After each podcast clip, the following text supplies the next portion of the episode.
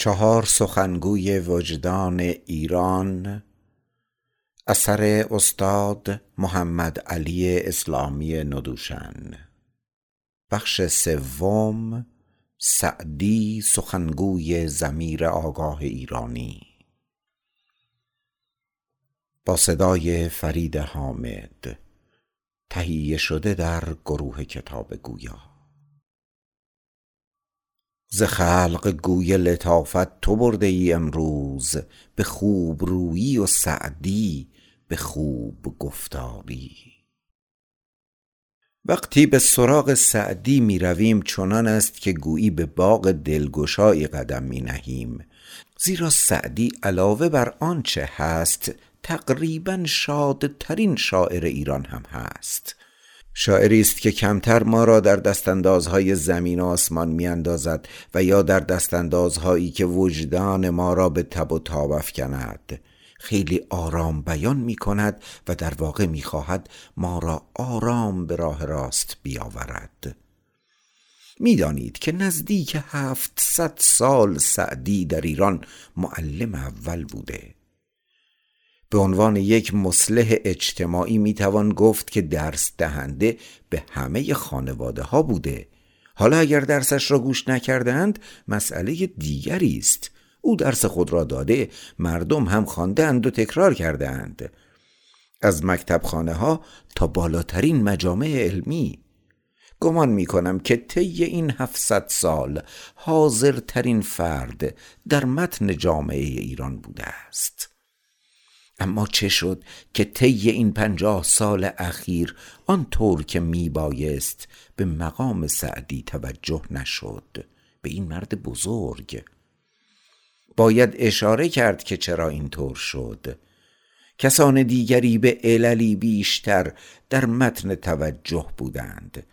بیشتر کتاب دربارشان نوشته شد بیشتر بحث و حرف درباره آنها صورت گرفت مثل حافظ و مولوی و فردوسی. از این چهار بزرگ سعدی کمتر حرفش زده شد. برای این موضوع چند علت هست. یکی این که از زمانی که بیشتر سیاسی شدیم یعنی از شهریور 1320 که ایران در اشغال قرار گرفت قشری از جامعه ایران یک دفعه سیاسی شد. گروه های مختلف مرام ها و حزب های مختلف و زیر و بم های مختلف پیش آمد و کسانی که خود را پیش رو می دانستند سعدی خیلی به مذاقشان خوش نمی آمد زیرا او را چنان که باید قاطع نمی دیدند که یک جهت را در پیش بگیرد. مثلا تکلیف با مولانا روشنتر است یا فردوسی یا حتی حافظ. سعدی چون همه جانبه است همه مسائل بشری را مطرح کرده هیچ جهتی را به تنهایی نگرفته و قصدش واقعا یک تربیت ساده اجتماعی بوده برای جامعه. با به طبع کسانی که بیشتر یک جهتی فکر می کردند نبوده سیاست قاطع است.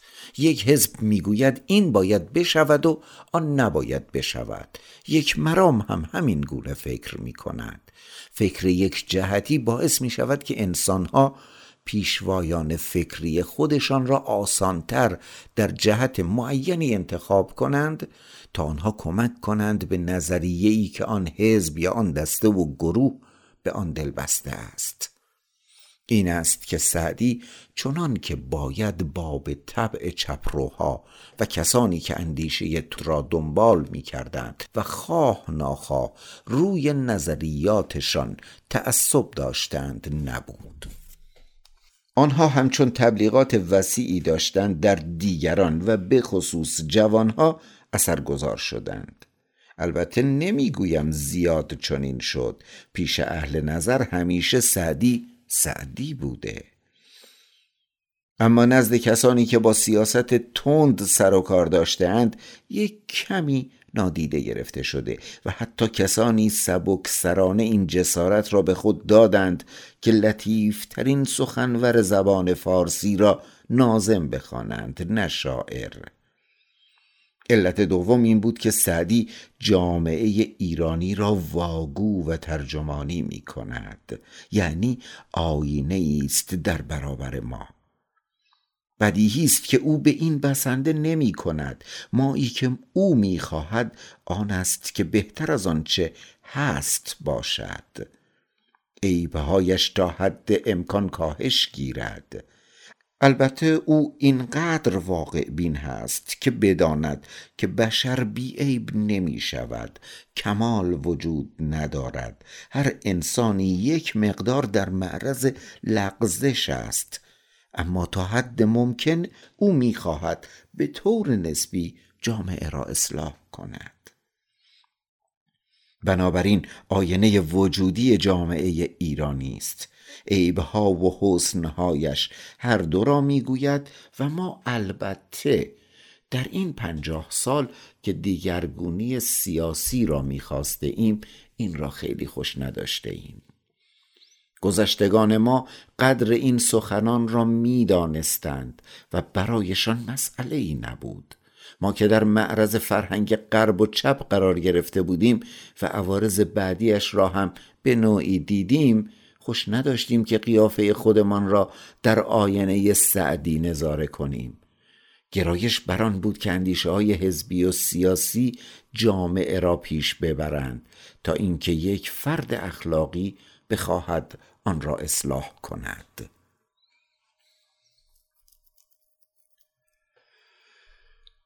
سومین نکته این است که اصلاح کردن فردی خود قدری مشکل تر است تا دنبال روی از یک مرام و یک روش.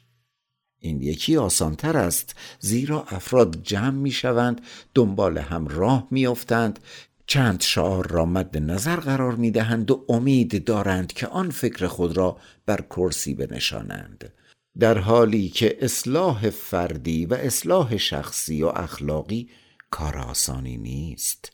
انسان باید قدری تحمل محرومیت بکند تحمل انضباط بکند برای خود مقداری حفاظ اخلاقی قرار دهد تا بتواند انسان بهتری بشود. و چون این کار آسان نبوده مردم آنطور که باید به طرف سعدی نرفتند.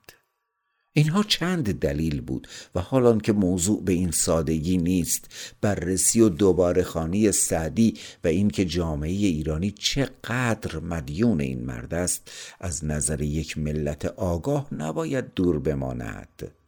از چند لحاظ. یکی این که جامع ترین فرد ایرانی است. یعنی هیچ مطلب مهم انسانی نیست که در آثار سعدی مطرح نشده باشد. سعدی از این جهت که کل مسائل بشری را به زبان بسیار ساده مطرح کرده اهمیت خاصی دارد که یک علت قفلت نسبت به وی هم شاید به خاطر همین سادگی زبان اوست. ما قدری عادت کرده ایم که مرموز پسند و ابهام پسند باشیم. مقداری گره در بیانی باید باشد تا فکر کنیم که خیلی مهم است. و چون سعدی زبانش ساده است یعنی مشکل ترین مباحث را با آسان ترین و روانترین بیان ابراز کرده است ما او را سبک می‌گیریم. اگر قرار بود که قدری راجع به آنچه که او می‌گوید فکر کنیم تفسیر کنیم و بحث کنیم بیشتر توجه می‌کردیم. ولی این سادگی هنر بزرگ اوست و نباید ما را به قفلت بیاندازد. به هر حال این مسائل بشری که گفتیم و به زبان دیگر فشرده شده تاریخ و فرهنگ ایران است در آثار سعدی جای گرفته و به این سبب است که عنوان این بحث را سعدی سخنگوی زمیر آگاه ایرانی نهادیم. زمیر ناگاه سهمش می‌رسد به حافظ. مسئله دوم مسئله تنوع کار سعدی است. که گلستان و بوستان و قصائد و مواعظ و غزلیات را در بر می‌گیرد در همه زمینه ها می شود گفت که بهترینش را آورده که هیچ کس دیگر نتوانسته به پای او برسد. بنابراین این هم اهمیت خاصی به این مرد می دهد. دیگر از لحاظ زندگی شخصی است که قابل توجه است. هیچ یک از بزرگان ما زندگی شخصی نظیر سعدی نداشتند. یعنی آن مقدار تلاش همراه با یک هوش سرشار و چشم بینای عقابوار. سی سال تقریبا با پای پیاده و یا روی شطور سفر کردن به بخش بزرگی از دنیای شناخته آن روز سر زدن. اوست که این کنجکاوی را داشته که همه جا را بکاود.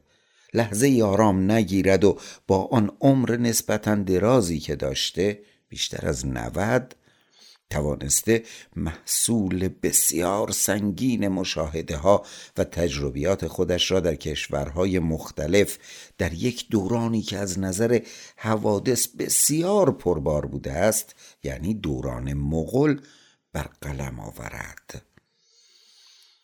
در دوران بعد که کمی آرامش پیش می آید و به خصوص چون اتابکان فارس شرایط را نسبتا آرام نگه داشته بودند و فراغتی به او دست می دهد در قسمت دوم عمر می تواند به تفکر و تأمل بنشیند. او یک موجود استثنایی است. زیرا ما کس دیگری را نمی شناسیم که اینقدر با جهد خستگی ناپذیر بخواهد دنیا را دنبال کند زندگی را بشناسد و بخواهد پی ببرد به کنه امور و اصاره و خلاصش را برگرداند در این مجموعه که از نظر کمیت چندان زیاد نیست از لحاظ کیفیت پربار است. بدان معنا که چکیده تجربیات یک عمر سرشار را در خود جا داده است. یکی دیگر از خصوصیات مهم سعدی برای ما و برای فرهنگ ما این است که با اطمینان می‌توان گفت که او اگر نبود حافظ به صورت کنونی به وجود نمی آمد حافظ در واقع دنباله طبیعی سعدی است و قدم به قدم در پی اوست و ایدئالش ران است که بتواند برابری کند با او یا از او درگذرد و چیزی افزونتر از وی بیاورد. سعدی طوری زمینه را فراهم کرد و سبکی ایجاد کرد و آن حالت هماغوشی میان فکر و بیان را به نحوی پدید آورد که فرد دیگری مانند حافظ بر حسب اتفاق در همان شهر صد سال بعد پدیدار شود و به آن صورتی که می‌دانید درآید. اینها خصوصیاتی بود که ما توانستیم برای سعدی به طور اجمال برشماریم. این که گفتیم مقداری کم توجهی به سعدی شده از آن نظر است که سعدی این همه هنوز به ما خیلی نزدیک است و با ما دائما در حرکت است. اگر دقت کنید ما از صبح که از خواب برمیخیزیم تا آخر شب تقریبا در هیچ قدم و حرکتی نیست که حرفی از سعدی به یاد نیاید. حرفها و شعرهای او به صورت ضرب المثل در آمده است. ما با هر امری از امور که سر و کار داشته باشیم اگر بخواهیم حواسمان را جمع کنیم او را در کنار خود می‌بینیم. می‌بینیم که در هر مورد سعدی چیزی گفته که بعد از هفتصد سال در این دنیایی که اینقدر دیگرگون شده هنوز تطبیق می کند با وضع امروز ما. از این نوع که مثلا گفته سگها بسته و سنگها گشاده نه هر که به قامت مهتر به قیمت بهتر. و این نشان می دهد که تا چه اندازه این مرد تأثیر گذار بوده و هنوز هم حضور دارد در کنار ما بدون اینکه حضور خودش را خیلی مرئی بکند. یعنی آنگونه که ما کاملا متوجه بشویم که او در کنار ماست. بنا به علتی که گفتم که معلومات مختلف و پراکنده ای در کتاب سعدی گرد آمده و آینه وجودی جامعه ایرانی است از همان رو تناقضهایی هم در آثار او دیده می شود بعضی به طور خیلی سبکسرانه به این موضوع برخورد کرده و گفتند سعدی گاهی تناقضگویی می کند باید گفت کدام متفکری است که مقداری تناقضگویی نکرده باشد؟ هر که بیشتر به جامعه نزدیک بوده و هر که بیشتر خواسته افکارش را منعکس کند تناقضگویی بیشتر در آثارش دیده می شود برای اینکه بشر خود مجموعه تناقض هاست و با کیفیت و اقتضای زمان حرکت می کند بشر یک موجود قشری نیست ثابت نیست. مثلا سعدی گفته که دروغ مسلحت آمیز به از راست فتنه انگیز. خب ایراد کردند که سعدی آدم هوابینی بوده که چون این حرفی را زده است. کسانی که این ایراد سبکسرانه را گرفتند خودشان دروغگوترین افراد هستند. برای اینکه تظاهر می کنند ریا می کنند و می‌خواهند بگویند که ما مخالف دروغ گفتن هستیم. واقعیت این است که هیچ بشری نیست حتی افراد بسیار منزه که ناچار نشده باشد در عمرش چندین دروغ نگفته باشد. چون امکان پذیر نیست انسان یک موجود ساده و راست روده نیست که همینطور صاف حرکت کند در زندگی بلکه مقداری حرکت های پیچا پیچ دارد. دروغ زمانی بد است که با سوء نیت گفته شود و بر اثر سوء استفاده و یا برای کلاه گذاشتن سر دیگران ادا گردد. اما اگر در جایی لازمه اش آن باشد که فتنه ای بخوابد شری به پا نشود حق فرد مظلومی پایمال نگردد و مانند اینها از چه رو دروغ مزموم شناخته می شود؟ خود سعدی در شرایط دیگری عکس آن را هم دارد مثلا گر راست همی گویی و در بند بمانی به زان که دروغت دهد از بند رهایی. یعنی اگر راست بگویی و حتی به زندان بروی ترجیح دارد با آنکه دروغ بگویی و از زندان رها شوی. این عکس عبارت قبلی است. برای اینکه هر کدام از اینها موقع و مورد خود را دارند. موضوعی که باید به آن بپردازیم این است که اصولا جهان بینی سعدی چیست؟ زندگی را چگونه می بیند سعدی یک موجود تلفیقی است مثل همه مردم ایران. بهترین مردم ایران هم در طول تاریخ موجودات تلفیقی بودند در دورانی بیشتر در دورانی کمتر.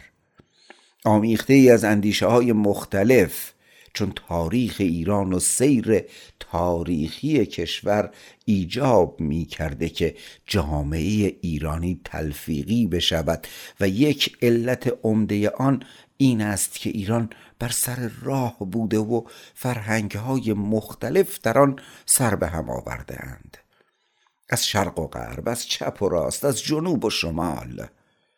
فرهنگ هایی که یا به صورت اشغال نظامی و جنگ و یا به صورت صلحآمیز در طی چند هزار سال به این نقطه مرکزی جهان روی آور شده.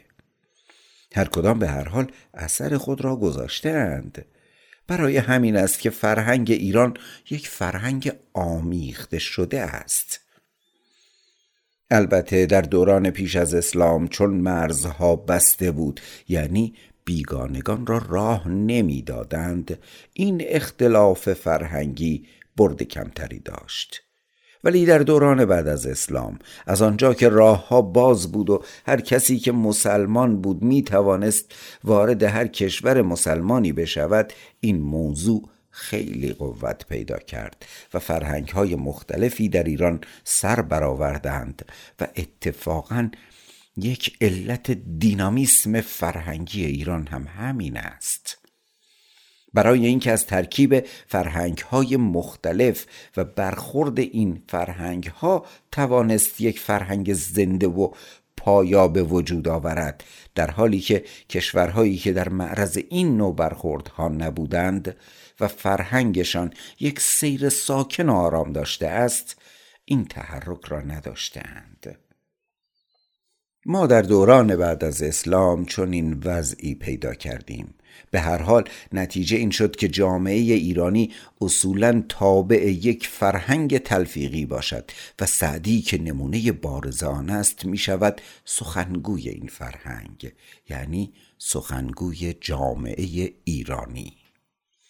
به همین علت است که ما به تناقضهایی در سعدی برخورد می کنیم. هرچند که این منحصر به او نیست.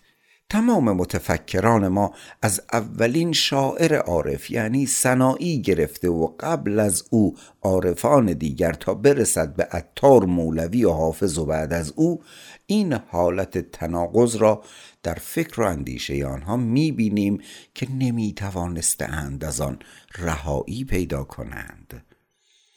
سعدی چون به همه مسائل دست زده مقداری بیشتر این معنا در او دیده می شود این است که ما یک ترکیب در او می بینیم یعنی اینکه سعدی آدم مؤمن و مسلمانی است. یعنی تمام خصوصیات یک مسلمان در خانواده او دیده می شود چون خانواده او آنچنان که خودش می‌گوید خانواده ای عالم و دینی بودند او در چنین خانواده ای تربیت شده در نظامیه بغداد درس خوانده.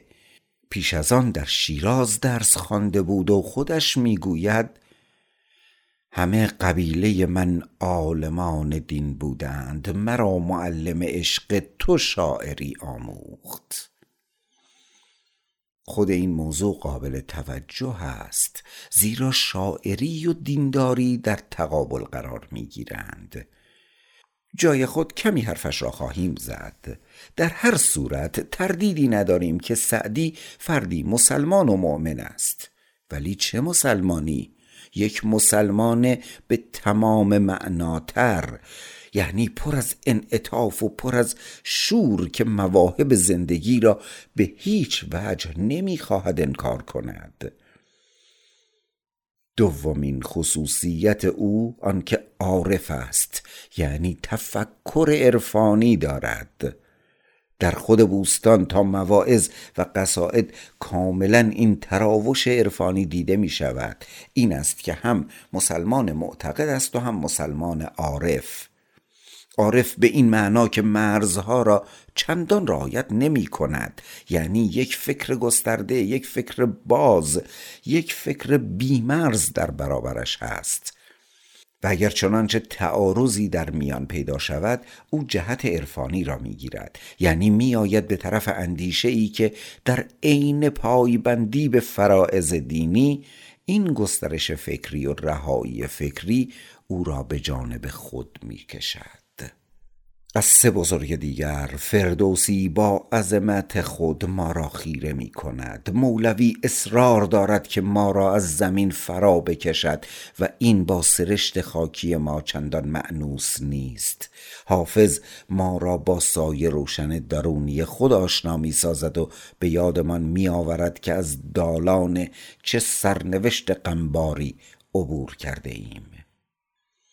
ولی سعدی همه چیز را با سبک روحی در برابر ما می نهد و به ما می گوید که زندگی را بر خود سخت نگیریم و حتی گناه و لغزش هم چندان عیب نیست و گناهکار به شفاعت زیبایی می تواند بخشوده شود. گفتیم که سعدی زمیر آگاه ایران را ترجمانی کرده است. درست است. فشرده تاریخ اجتماعی و روانی جامعه ایرانی در کلیات او انعکاس یافته. در واقع او آینه ملت ما در دوران بعد از اسلام است.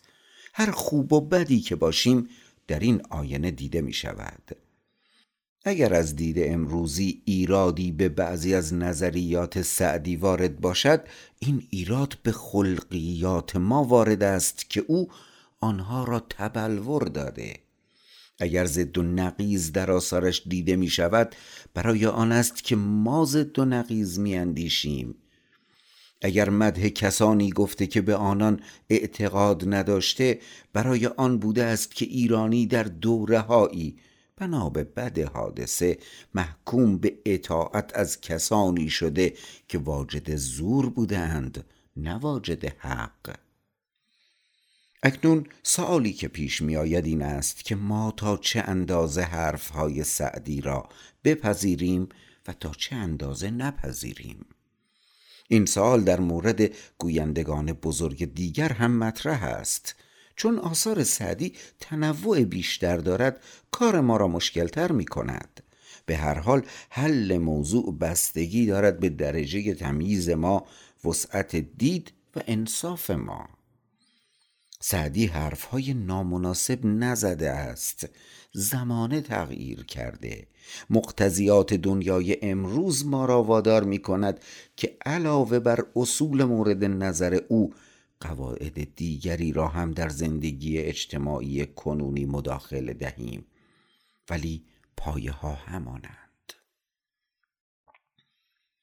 سعدی یک ایرانی تمام ایار قرن هفتم است. آمیزه است از چند چیز. هم مسلمان است و هم عارف که این دو گاه رو در رو قرار می گیرند اندکی خیامی است و بسیار زیبا پرست که این گاه با اعتقاد دینی او مقایرت پیدا می کند.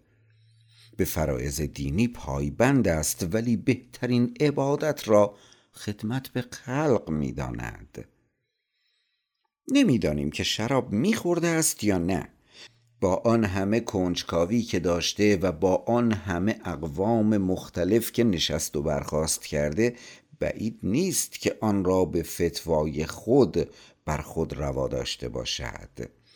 چون در برابر زیبایی بیقرار است می‌گوید من آن نیم که حلال از حرام نشناسم شراب با تو حلال است و آب بی تو حرام. یا آنجا که می‌گوید شب است و شاهد و شمع و شراب و شیرینی غنیمت است چون این شب که دوستان بینی. اما واقعا نمی‌دانیم که منظورش از شراب همان آب انگور است یا چیز دیگری. اگر منظورش چیز دیگر باشد پس تکلیف بقیه یعنی شب و شم و شیرینی چه می شود که آنها نمی توانند جز آنچه هستند باشند؟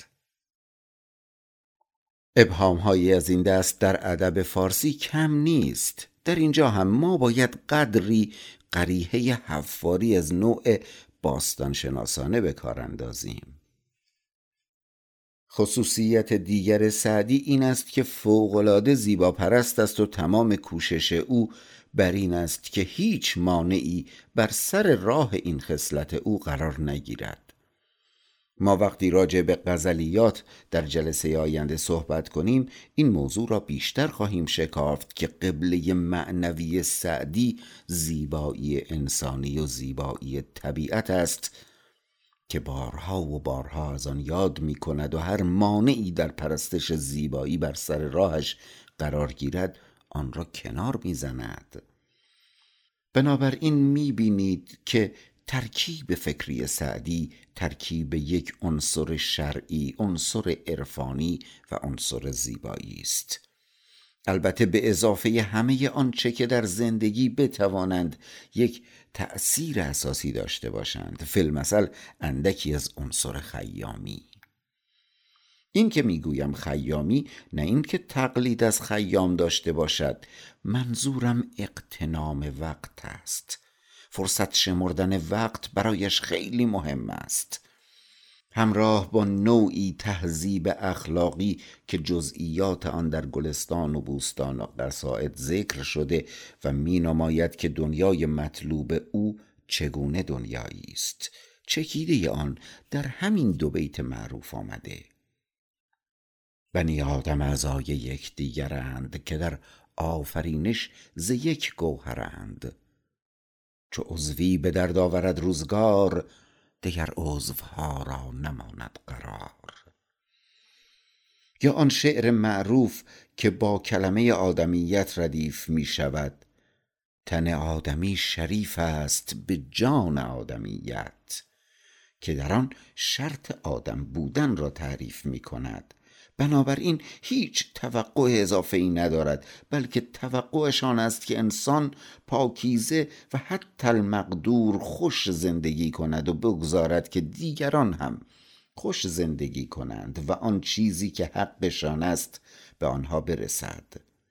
آزار به دیگران نرساند و به فکر دیگران هم باشد.